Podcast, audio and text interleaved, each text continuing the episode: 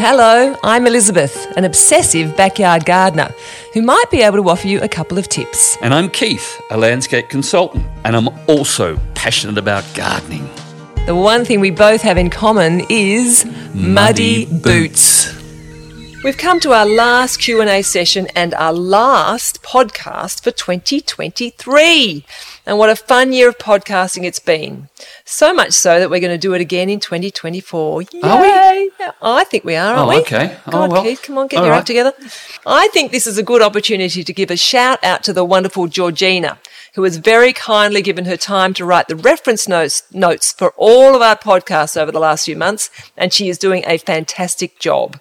So if you want to quickly check the name of a plant discussed on one of our podcasts, or have forgotten the answer to one of our Q&A questions, all you need to do is search through Georgina's notes, which you will find below each podcast topic, either on our website, muddyboots.net.au, or wherever you find your podcasts.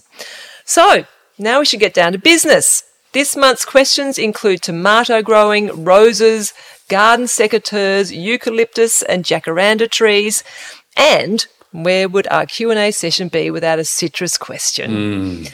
One of our listeners noticed, noted that we hadn't discussed the bronze orange bug. I think it's a bronze orange bug. Is that what it's called? Yeah. in our recent citrus podcast. So Keith is going to fix that today and give us some solutions for preventing and eradicating that rotten little critter. So, down to business. Keith, number one is from Jane. I live in Mudgee and am looking for a suitable rose to grow up an old gum tree. I already have a Lorraine Lee planted and would prefer an orange or yellow rose with prolific flowers. Any advice would be very welcome. Oh, gee whiz. What's wrong? A rose one. We got a question on rose. I would be the last person to, to talk about roses. Why? Oh, well, Leslie loves roses, and the last place we had, she loved them so much that I just kept on getting roses for her. So I, I, we had the whole garden with, with roses, all these beautiful old fashioned, um, beautiful perfume roses. And of course, the only person that pruned them was me. And I'd go out there and come back, and I'd be bleeding to death just about with all the The thorns. pricks and thorns and stuff that you'd get from it. so you have no So roses at all We have got garden? one rose in One. the new, new garden, and it is a Graham Thomas. It's it's a, a climbing rose, and that's it. That's and I still, I still, I still go Still out bear and, the and get- scars. and, bear the scars from pruning the, the other stuff around it. Poor Leslie. No, well, bad luck. All right, so here's Yeah, my yes, suggestions for a climbing rose for a gum tree, and this is number one, a Banksia rose. Why a Banksia rose? No thorns. Oh, and it flowers for a long period of time. It has a, a, a little button-sized, beautiful, fluffy little rose. Um, and I think that is just a stunning plant. Um, it was my mother's particular favourite. We had to have a Banksia rose in our backyard, and we had it growing over a, a, a trellis that you walked in underneath. It was it was lovely, it really Beautiful. was. Yeah. Sounds beautiful. So Banksia rose would be my first choice. The second is um, a- variety called Maigold, M A I G O L D, and this is a beautiful um, rose that has a perfume, which is great.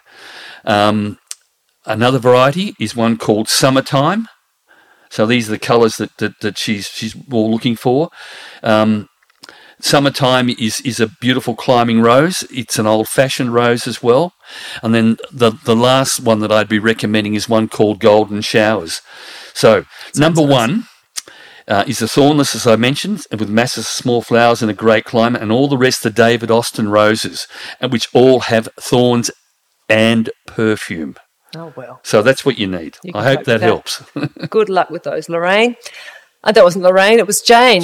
Jane. and Lorraine, because she had a Lorraine Lee planted, Elizabeth. All right, the next one is from Charlotte. This is a tomato question. My tomato crop is growing well. I've collected all the seeds from last year, which are producing a lot of truss tomatoes. I'm happy with that, but my conundrum is, and has always been, the abundance of leaves.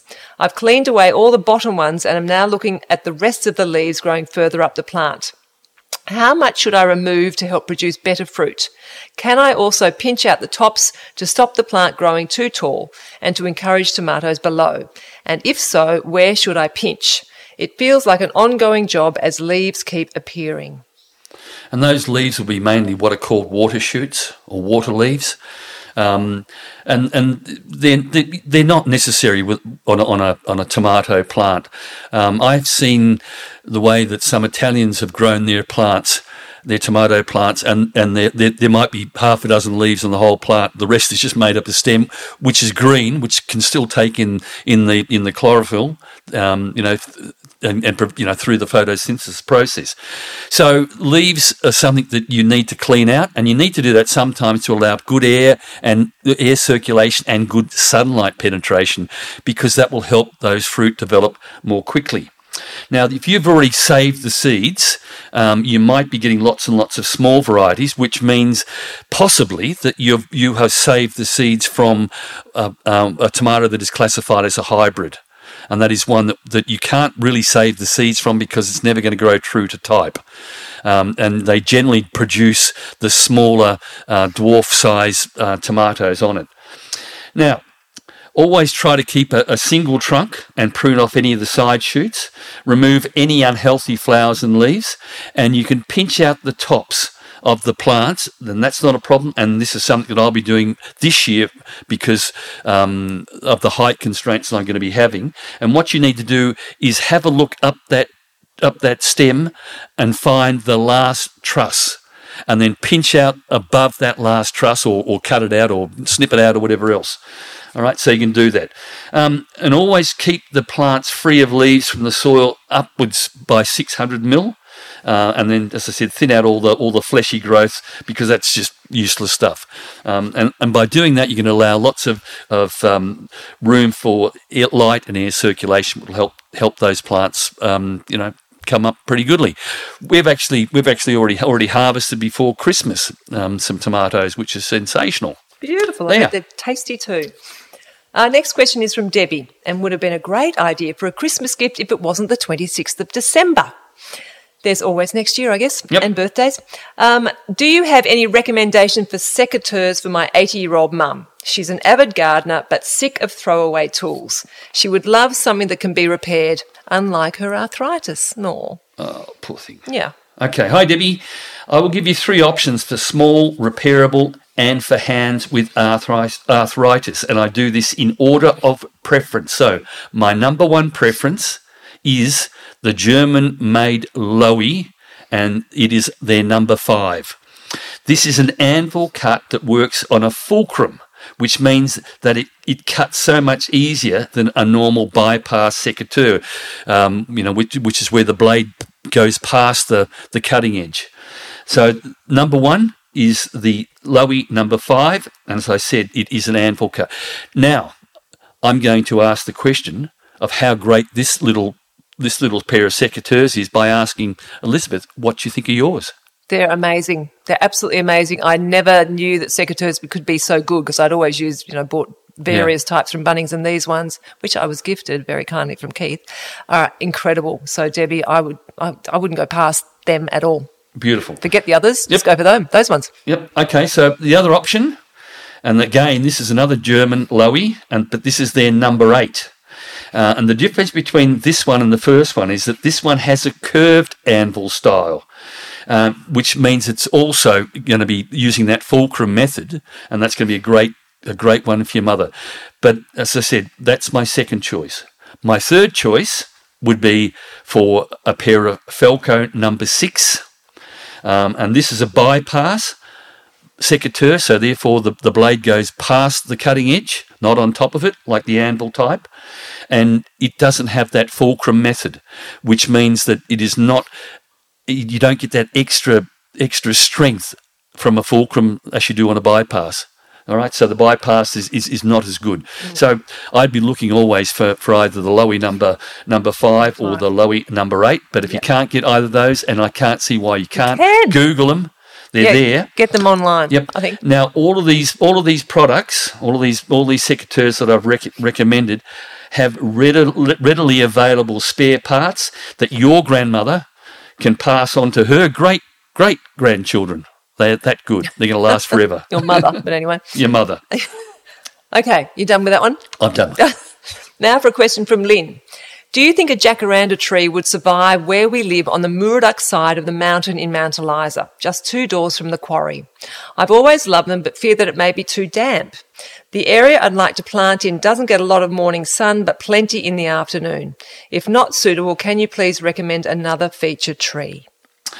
Um, Lynn, I would I would certainly go with the with the jacaranda. Uh, um, it, it, it's it's worth a try. You might have to do a little bit little bit of um, soil modification. You might have to put some compost into it, break it up a little bit. Um, you, you, know, maybe try a little bit of gypsum. But it's worth a try, and it's going to it's going to apply to the, the same whatever you choose. You really need to, to um, you know do a little bit of preparation with your soil. So the, the jacaranda grows in lots of different soil types and they produce those just amazing blue flowers. Uh, I saw a picture on Instagram just recently where this whole avenue of, of, of jacarandas were dropping their petals on the road and it looked absolutely stunning. So it's a gorgeous tree.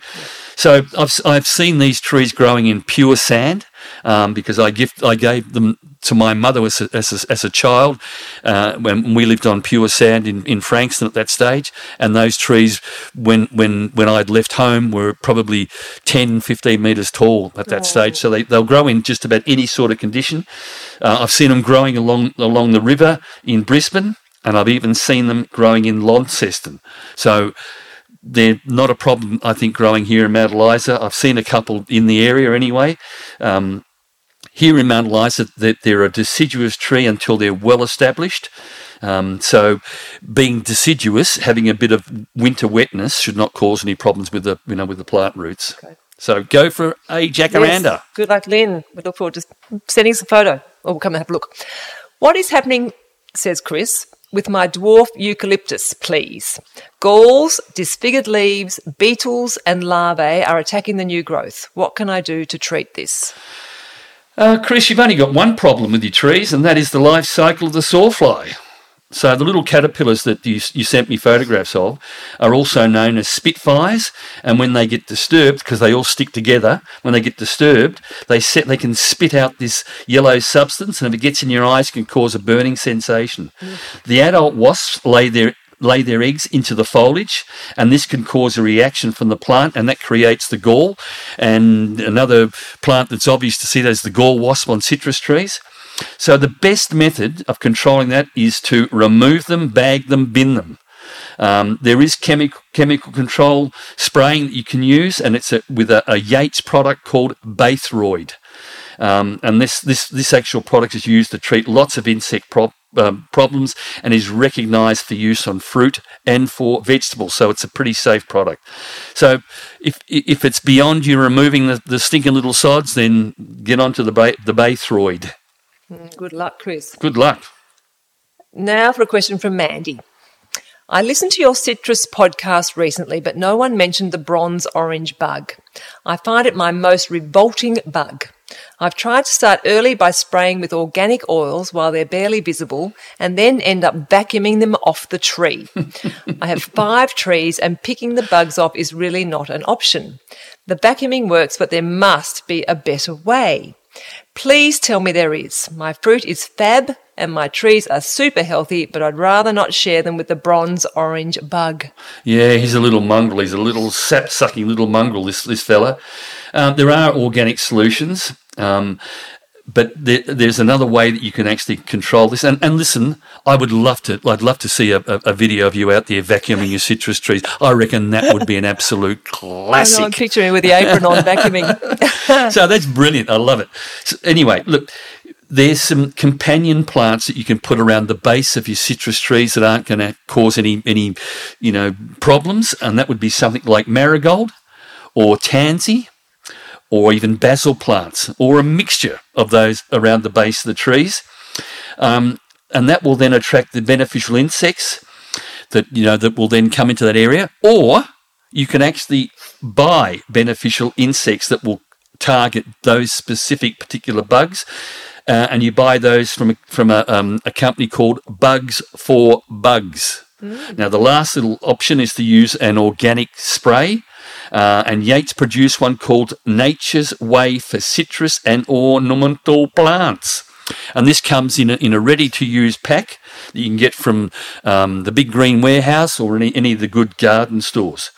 Um, and the other option, which is always the one that I go to, is, is of course the Eco Neem mixed with the Eco Oil, which is sprayed on a weekly basis so that the neem becomes systemic and the Eco Oil will cover those bugs and kill them anyway. That's my use, my suggestions for controlling of those little stinking mongrels. And what's the mix of eco oil and The eco mix of eco oil is 25 mil of eco oil into a 5 litre container and 12 and a half mil or 13 mils of eco neem into that same container, 5 litre container, pumped up and spray. Thank you. Till run off. Yep. Drip, drip, drip. Drip, drip, drip. Our last question for today is from Kirsten, who has sent us a photo so that Keith can help her identify a bug that is infesting her roses. Lots of bugs. It's a real buggy bugs. time of the year, isn't it? Yeah. Kirsten says, I'm in Bywong near Canberra, and this year my roses have loads of small beetles on them with black head, black heads and legs and brown orangey wings. I've Googled them but can't find any description that fits. I've been here for 15 years and have never seen them before. Can you tell me what they are? Okay. Well, let me just say that there are rose beetles, and they are easily def- easily def- um, worked out. Defined? If they're defined by by the damage they do to the leaves, and they skeletonize the leaves. So they eat little holes, not necessarily where the veins are, but little holes within the, the leaves, and they can get into the flowers and, and eat the eat the petals and the stamens down the bottom. But they they're generally from further north than, than where you are, Um, and and uh, they're, they're quite rare in that particular area. The the actual picture that you sent me down is it shows me that this particular beetle is a small brown scarab beetle. And this is the adult of the curl grub that's, that eats um, roots and things within the soil. Now, the best way to control those is, is again to use that mixture of eco oil and eco neem and you spray that on a weekly basis. But that's what you've got there. It is the small brown scarab beetle and, and what they are sometimes looking for is just food. And that food can be nectar, for instance, from the from the actual plants. But if they're in ma- massive, massive um, proportions, then you might want to have a look at um, the surrounding lawn area and just see whether your lawn is being affected, because that's where the, the curl grubs tend to live. And if there, if it is a problem, then the eco neem sprayed over your lawn area will eliminate those beetles from from uh, getting through the next stage.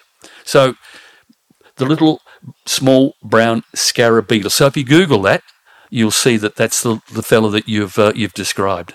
Oh dear.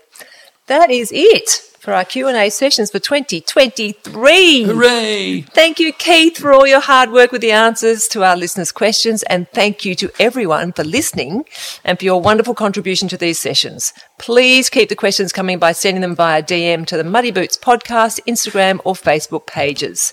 Now to announce the winner of our final prize for 2023 from the Plant Runner. This month's prize goes to Mandy, who's been very busy vacuuming her lemon tree and no doubt needs a rest. We'll be in contact with you shortly, Mandy. We want to send a huge thank you to the fabulous team at the Plant Runner for their amazing support with a monthly Q&A prize this year. Quite a few of our listeners have been the lucky recipients of a special package from the Plant Runner this year. It could be you if you listen in in 2024. Make sure to send in your questions to be in the running and if you haven't already, do take a minute to have a look at their website, theplantrunner.com. Now, as this is our last podcast for the year, Keith, mm-hmm. I think we should thank our wonderful behind the scenes helpers Yep, please. without whom Muddy Boots could not exist. Our fabulous editor, writer, and all round support, Brett Kingman. Thank you, Brett. Thanks, Brett. Georgina, our wonderful reference coordinator, and Keith's son, Blake, who deals with all of the podcast platform admin. Thank you so much to you all. Thanks, guys. Really appreciate the effort you put in. Yes. Last of all, a big thank you to you, our listeners. Where would we be without them? We really appreciate you taking the time to tune in and hope you'll join us again next year. Happy New Year. Thank you for listening to Muddy Boots. For more information on today's podcast, please go to muddyboots.net.au and happy gardening.